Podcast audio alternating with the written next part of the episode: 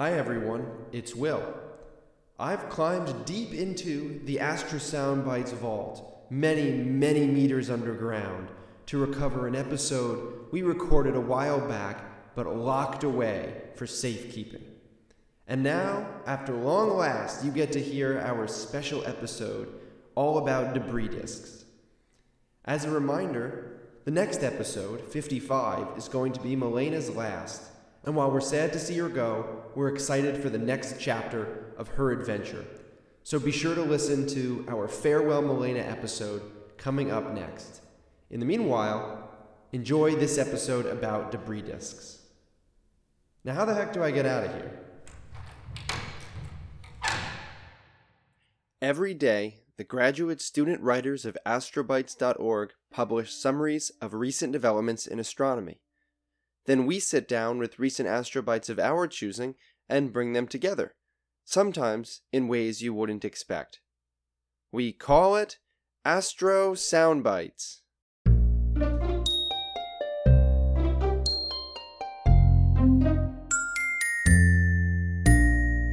I'm Will Saunders. I'm a fourth year PhD student at Boston University, where I study the atmospheres of Uranus and Neptune. I'm Malena Rice. I recently finished my PhD at Yale University, where I studied planetary dynamics.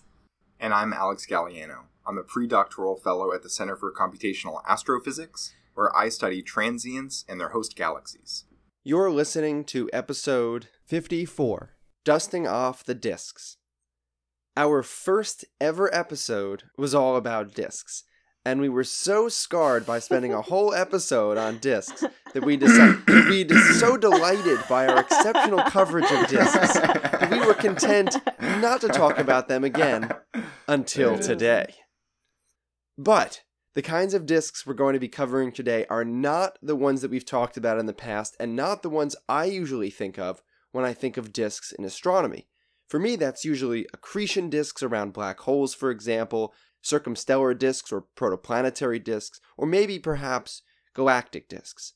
These types all have dust and gas, which dominates their evolution. But today we're talking about debris disks. Another name for debris disks might be trash disks, as some might know them as. No, no. I was one of those people before this recording, but I actually came around. I think debris disks are really cool now. Debris disks were basically my undergrad research. So my undergraduate thesis was all about debris disks, and I love debris disks. I think they're the coolest, so I will be team debris disk.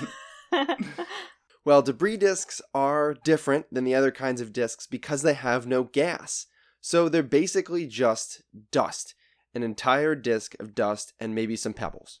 There's a massive asterisk next to uh, that definition. Mm-hmm. We're going to get into that a little bit later. I'm excited to hear about it.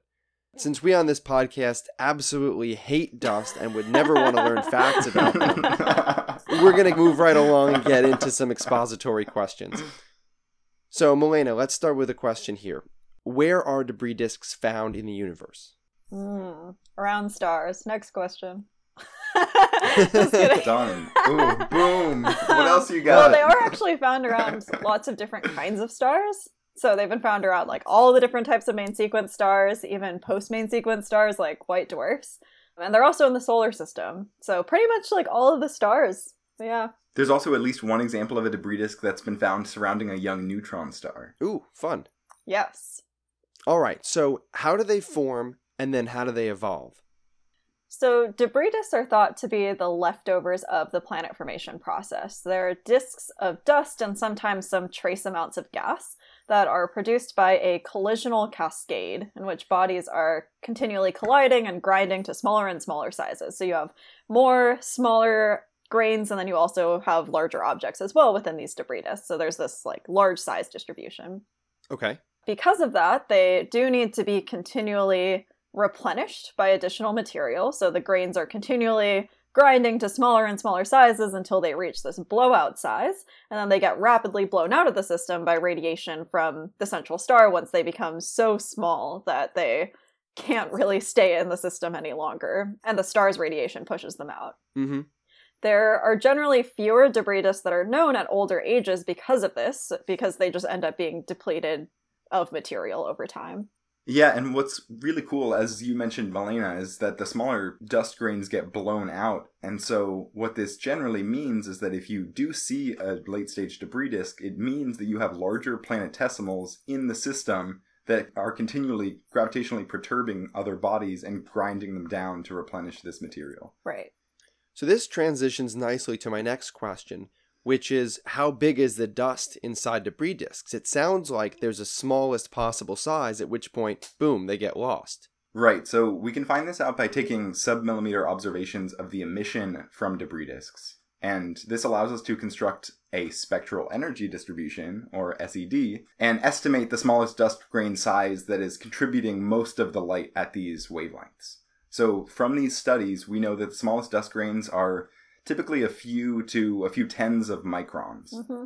Um, a micron is a micrometer, which is 10 to the minus 6 meters, which it turns out is just a little bit bigger than the thickness of a red blood cell.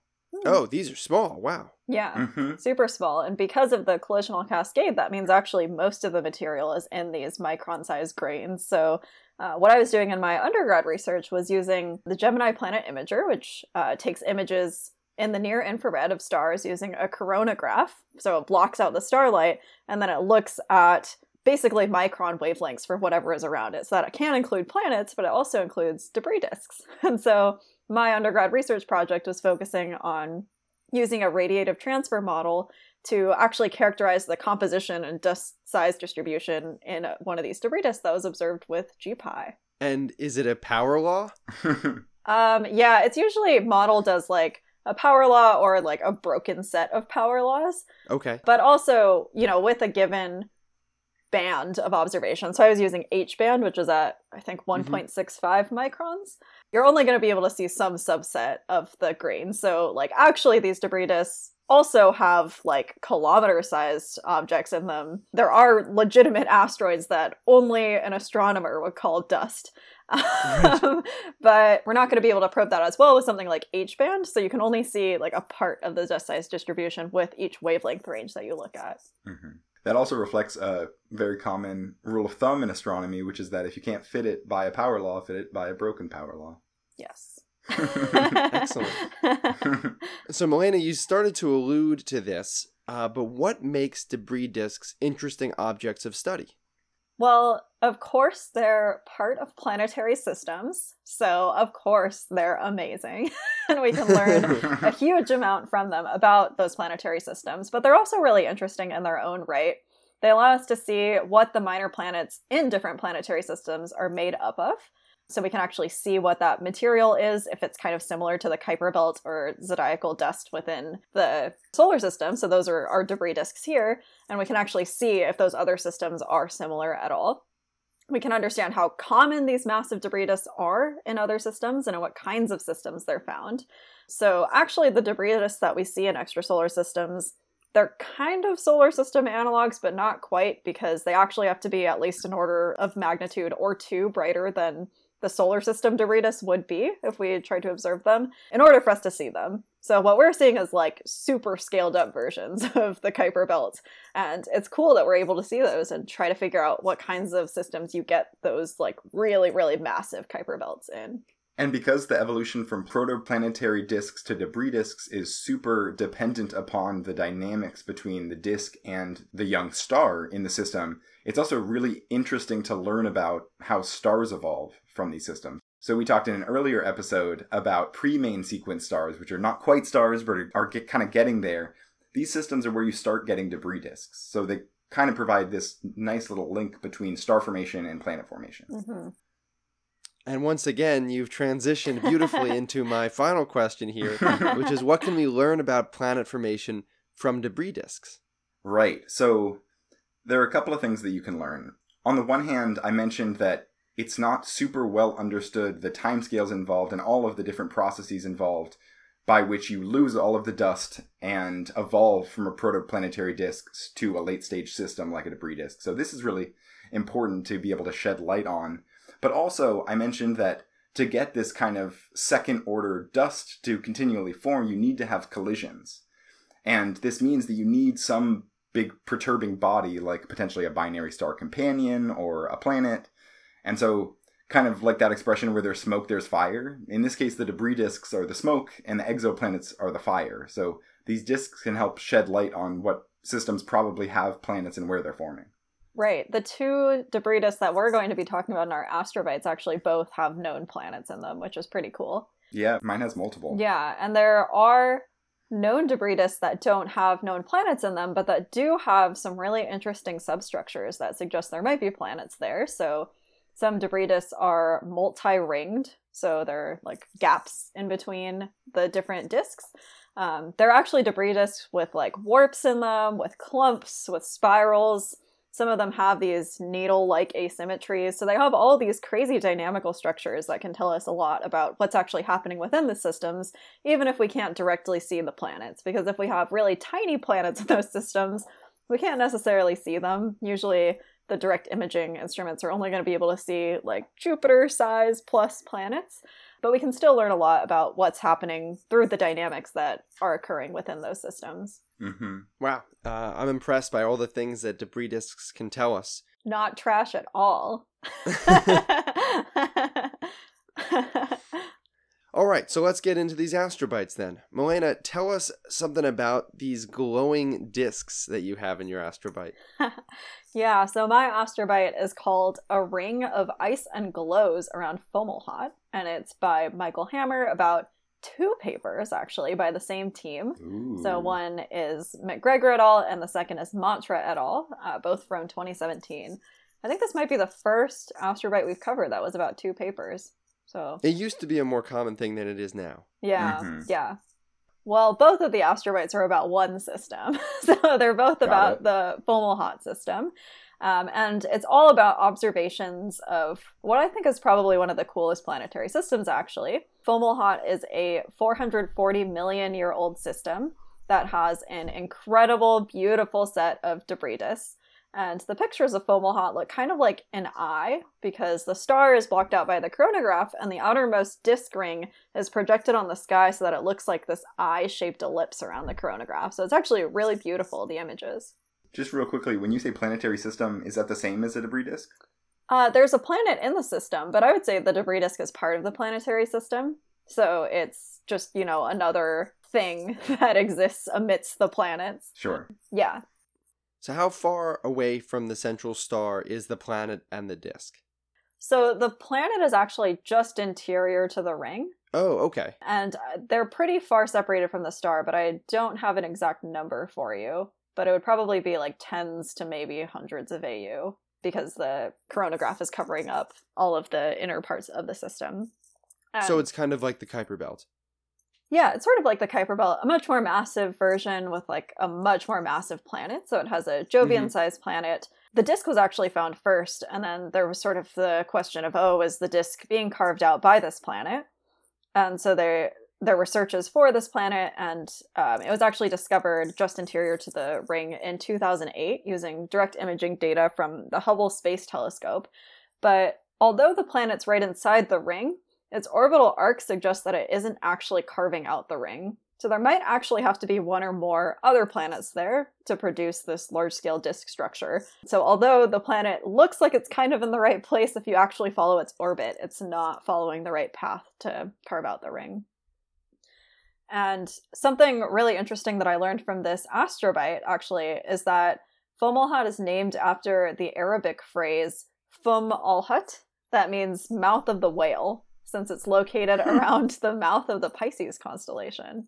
So it's pretty Oh, cool. Cool. Yeah, and that also means it's like it's part of a constellation. It's one of the brightest stars in the sky, which is Hmm. also the reason that we're able to so clearly see all of the structure in the system. We're able to actually see the planet. Uh, it really needs to be a nearby star for us to be able to see that much detail. So, what did these authors do to learn more about the disk? Yeah, so two sets of analyses, but I'll start with the first paper. The first one is focused on looking at the debris disk and trying to understand its dynamical structure and the, specifically get constraints on the eccentricity of the disk. So, what the authors here did was they took images with the Atacama Large Millimeter Submillimeter Array, or ALMA, in order to obtain this really, really high resolution image of the full outer Fomalhaut debris disk. And the image is really, really beautiful. It's this gorgeous glowing ellipse that's surrounding the central star. It's like one of those pictures that you try to put in your outreach talks to show people how pretty space is. MacGregor et al. in the first paper were able to determine the eccentricity of the disk using this image. Um, and it's actually a really cool technique, I think. So, dust grains in disks, just like planets, follow Kepler's laws. And so they move more quickly at pericenter and then they move more slowly at apocenter, where pericenter is their close approach to the star, apocenter is the furthest mm-hmm. point in the orbit. Past images of the disk that have been taken show that it looks brightest at pericenter because they've been looking at short wavelengths where the brightness is dominated by the heating of the grains. So when the grains are really close by, then they're hotter and closer to the star, and they look brighter. But if you look at longer wavelengths, you don't get pericenter glow, you instead get apocenter glow. And that's because at millimeter wavelengths, the temperature isn't as important for determining the disk's brightness. Instead, we're seeing differences in flux due to the varying density of the disk particles.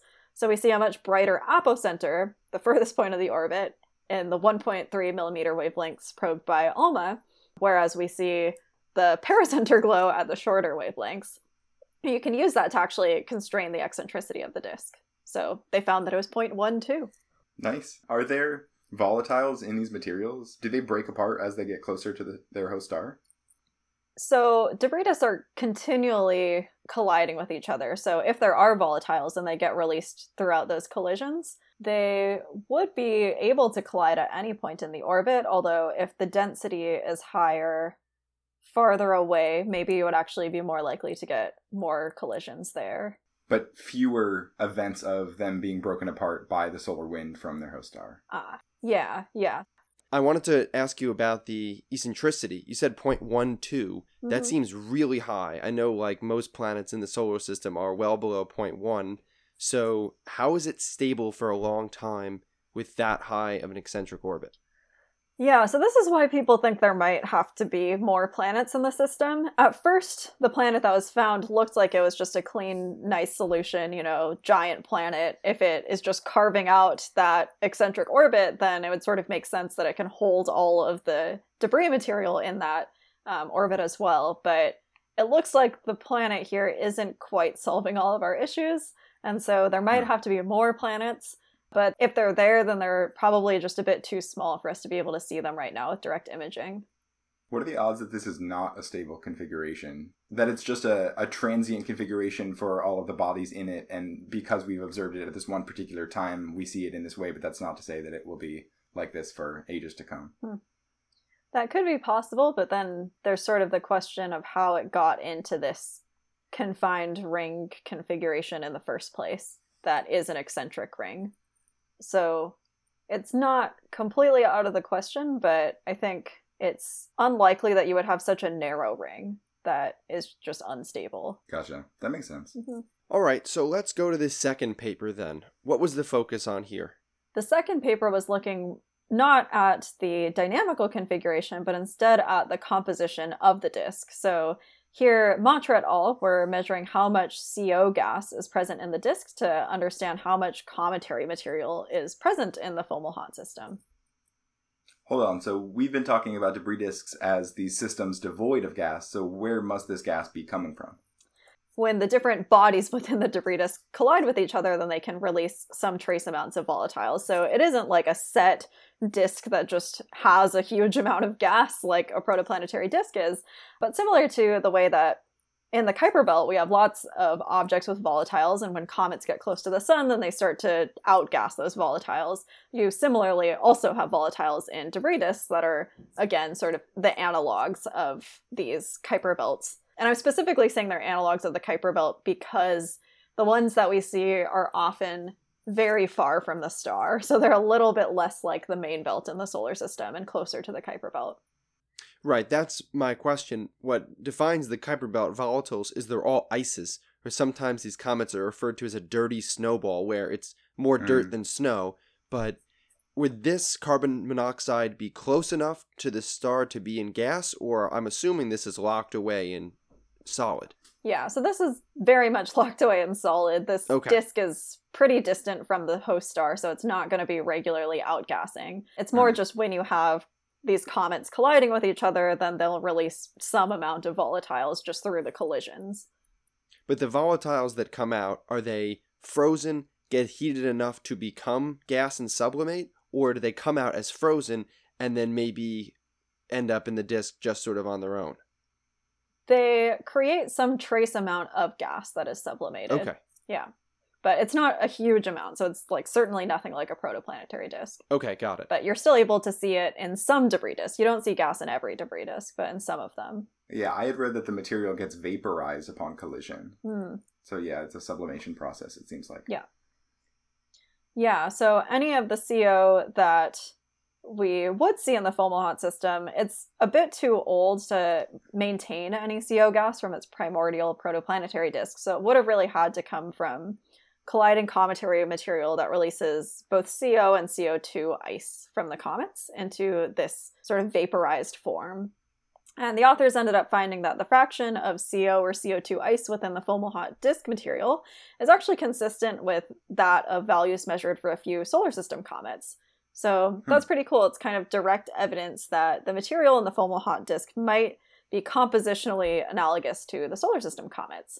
Yeah, so that's just like a very quick overview of both of these two papers, but I thought they were both really exciting, and I'm a big fan of how much I learned from a single astrobite. so it covered so much material.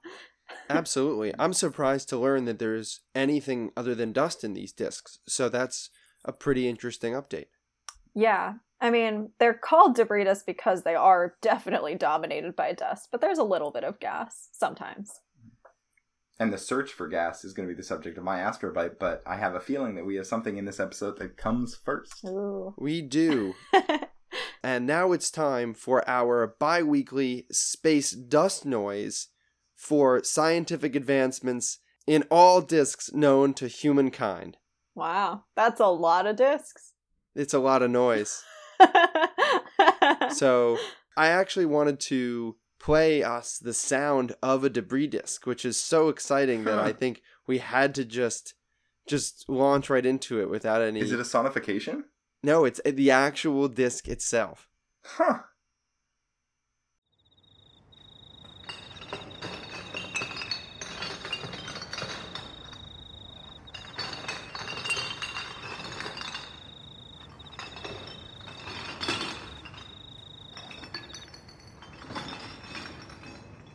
Oops, I'm I'm sorry. That was No, wait, that was the right sound. Yeah, it's just trash.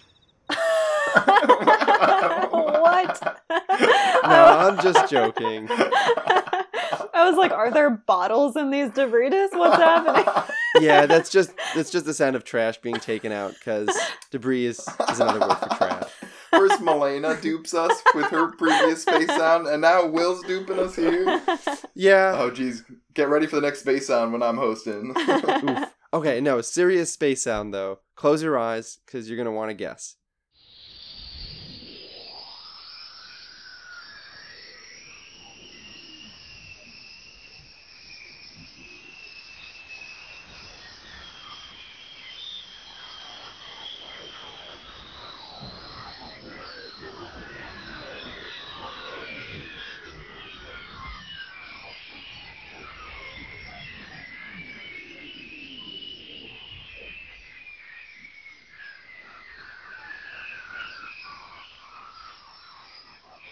Any guesses? that sounded more like a debris disc to me. I don't know. Although I don't know, how would you even sonify a debris disc? well, so this is tough because sonifications can really throw you off. I, Mm. it sounded atmospheric to me, but that could just be the choice in Hmm. sonification. I feel like at this point I'm just wrong all the time. I'm gonna say um, galaxy. Just galaxy. Yeah. the word, it's the word galaxy sonified. the, the idea, the concept of a galaxy. Uh, I'm gonna say it's the. I don't know. I don't know. Pick a non-galaxy, something else. atmosphere of some body in our solar system. Okay, that's actually pretty close, Alex. yes, too specific, huh, Malena? Malena said galaxy and owned like 95% of the universe, and she couldn't get that one. Well, I mean, it is deep inside a galaxy. yeah, I was still right. Okay. Yeah, all next right. time I'll just guess universe. the universe. This is called auroral kilometric radiation. And it is radiation, it's a sonification of radiation emitted by cyclotron electrons in Earth's magnetic field above the poles where the aurora are produced. you said kilometric. Is it like some something to do with kilometers somehow? You know, I'll be honest, I don't know. It's not, I tried to look it up and I couldn't find a derivation of the term. That's fair.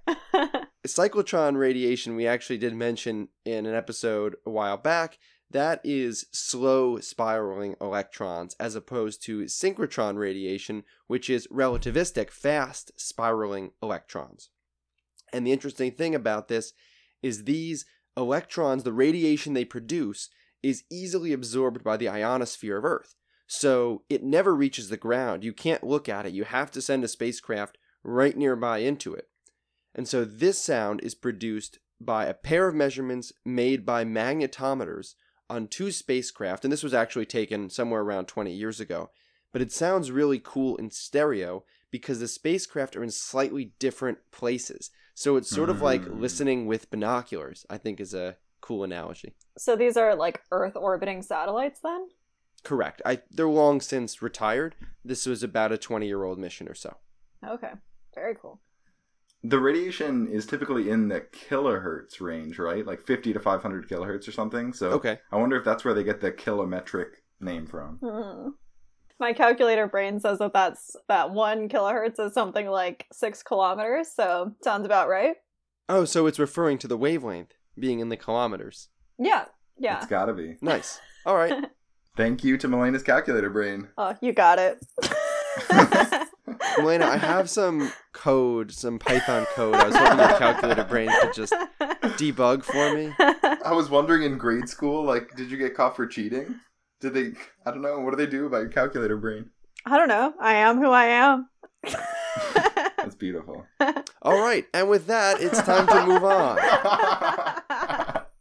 Alex, why don't you tell us about an astrobite with some discs that are a little humid?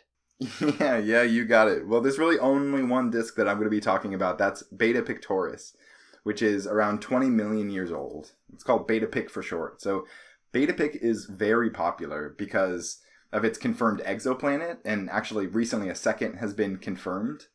And it turns out the most recent one confirmed is the closest planet to its star ever photographed.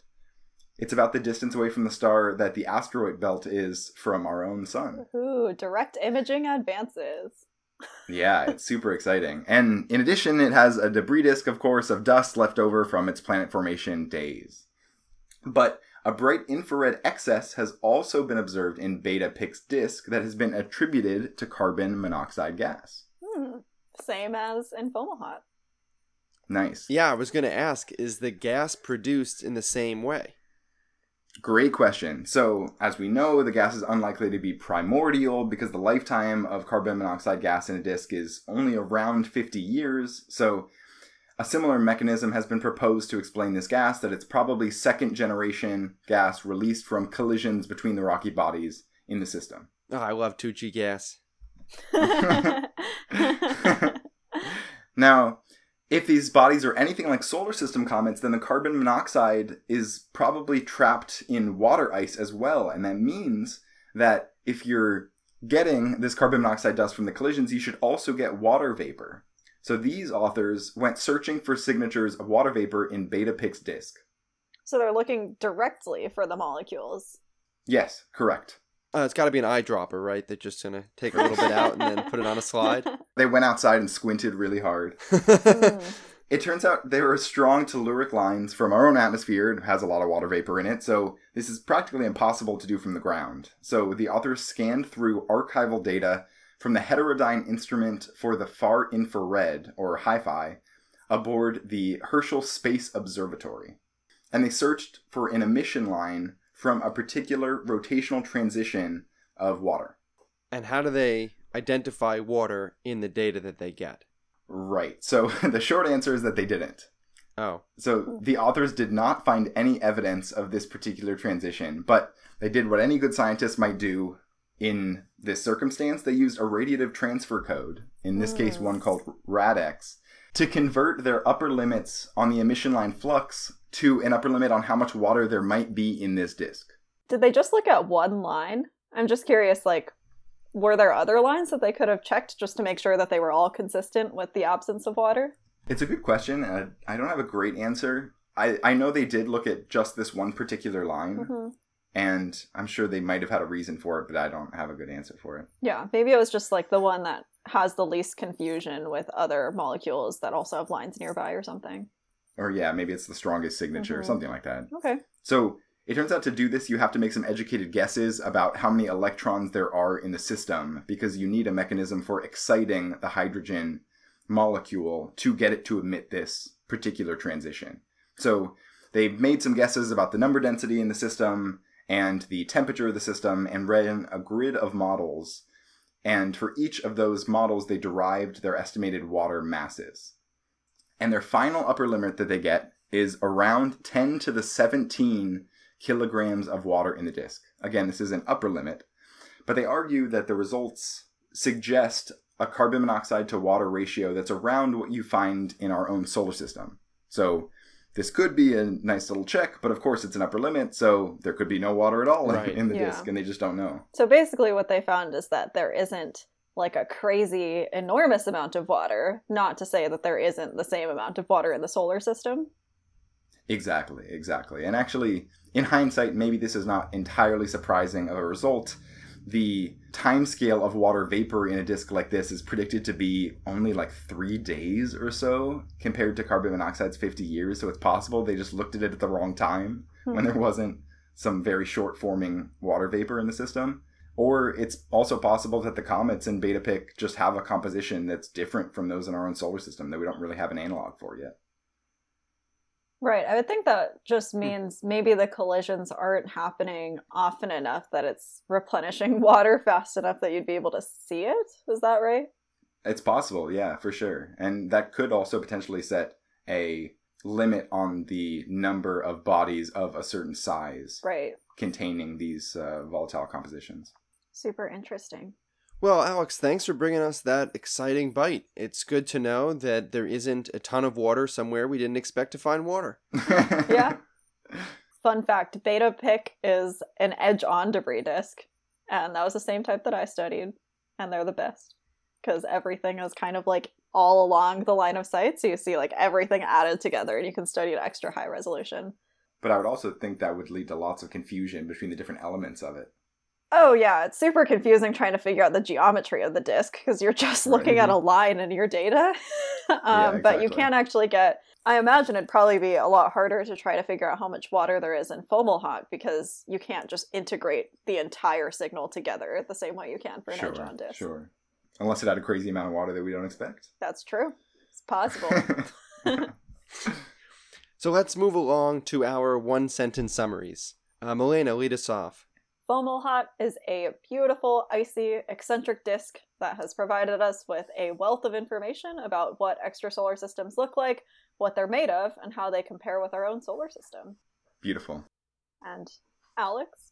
Although radiative transfer modeling and an exhaustive search of archival data has only raised new questions, future instruments may really give us a better pick of Beta Pic. I like that one. Thank you. All right, so let's start with a discussion point here.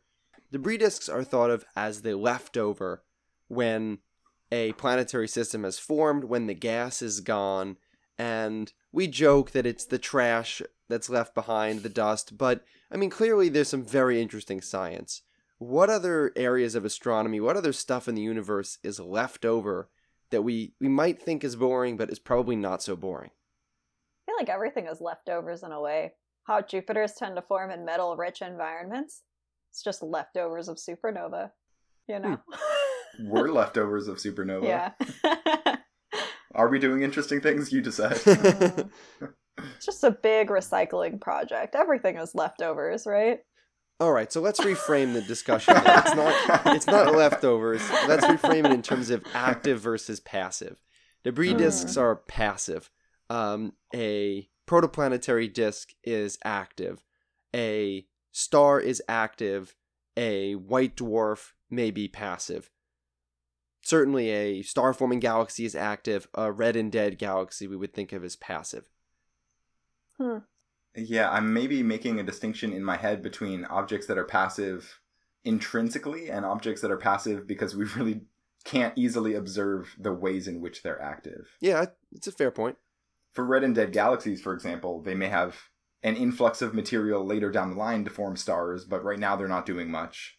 Whereas in objects like debris disks, it seems like there are very active processes about this kind of grinding down of forming new dust and potentially new gas that's constantly happening, but it's just not that easy to observe at all. So we see them as just this kind of leftover material. It's not really doing anything. Yeah, I feel like this identification system that you defined as active versus passive is almost sort of like things that are growing bigger versus things that are grinding smaller. I like Where, that. like, even inside of stars, Hmm. you're like growing bi- bigger elements, even if the star is pretty much staying the same size.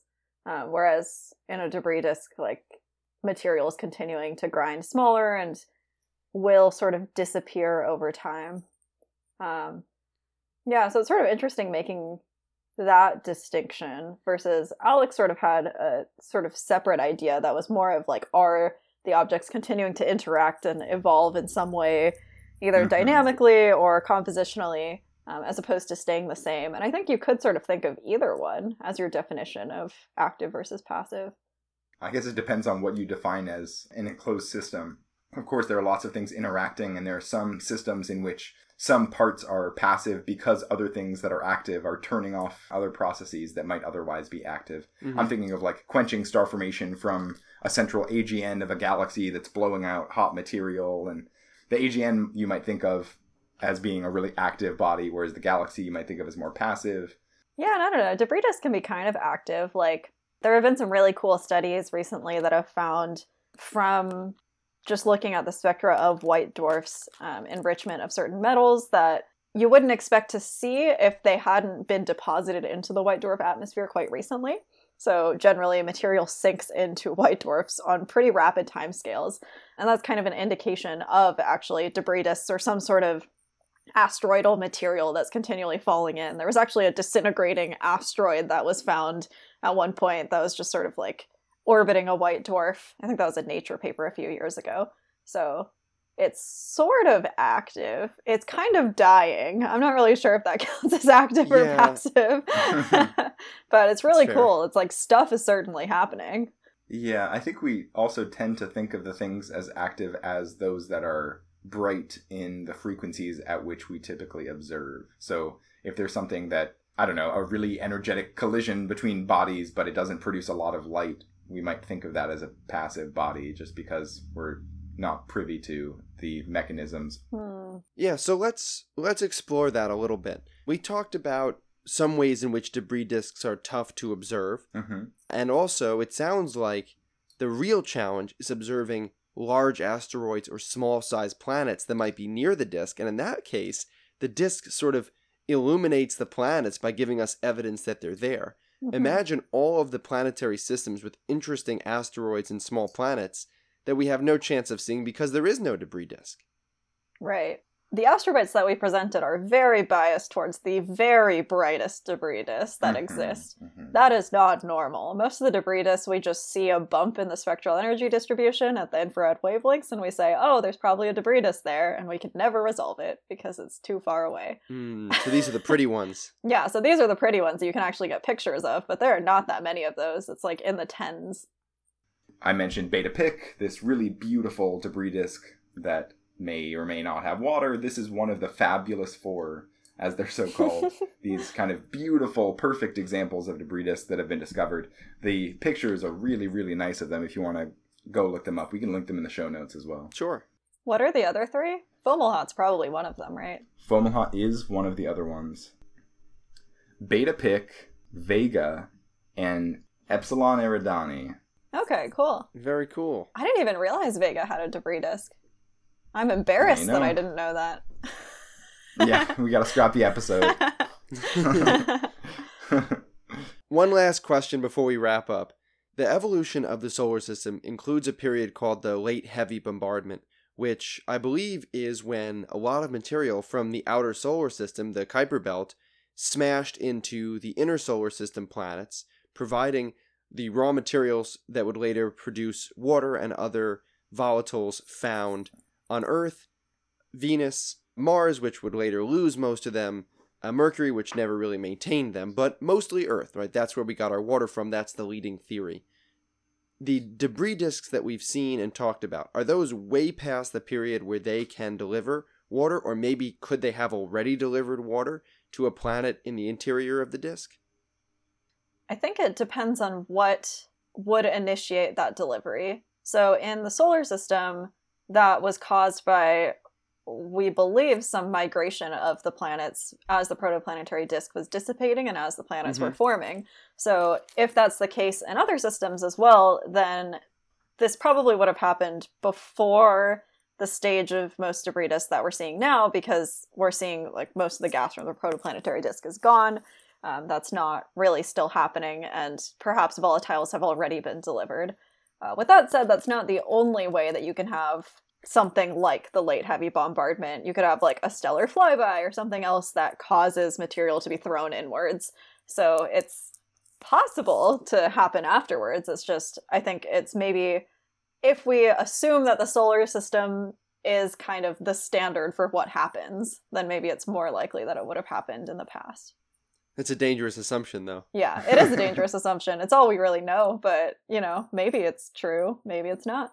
I also want to push back against that theory just a little bit because now this is tapping into some of the work that I did at Los Alamos during my uh, post back Nice. was investigating inheritance of water and when it might form in the universe. And actually, there is some debate about how much water would be inheritable from the parent molecular cloud that was the predecessor to any of this material. So, if it's possible that planets can just form and already have a significant amount of water from their predecessor, basically, before any of the potential bombardment can occur, then it's possible that even if a late heavy bombardment does not happen in these systems, their planets could still form with a lot of water.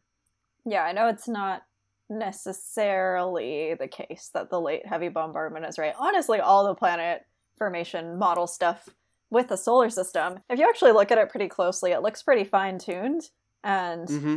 it's just that if you try to figure out another explanation, the way that we got to the current model is just like process of elimination of every possible Right. other theory, Right. but it does look like a very specific thing to have happened. So I don't know. Maybe it's right, but maybe there's some simpler model we'll be able to come up with someday to explain it all. Absolutely. In astronomy, fine tuned is not a compliment. It's true, but I mean, like you mentioned, Malena, it's fine tuned for a reason. We need it to be able to explain our own solar system. We know that our solar system exists, and any model that fails to reproduce what we observe is not a good theory. Yeah. So it makes sense that we would want to make some general assumptions about what a theory needs and then tweak it to be able to explain our Yeah. observations. no, I think that makes sense. The question is how much we can assume that that actually extends to other systems if we assume like a very Sure. specific scenario for the solar system and not sure. It's like overtraining on our system in a sense, and Right. then applying it to test data outside of our solar system, and it might perform very poorly.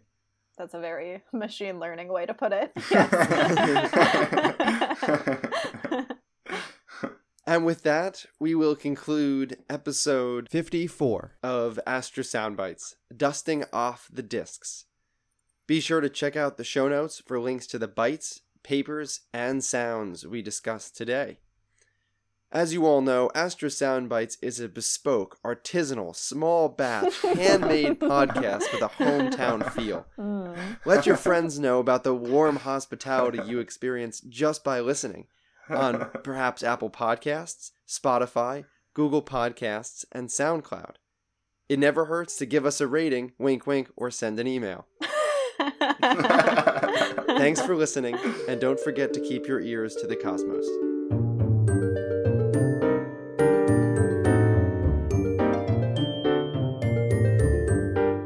Yeah, I probably shouldn't call it the bi weekly space garbage noise.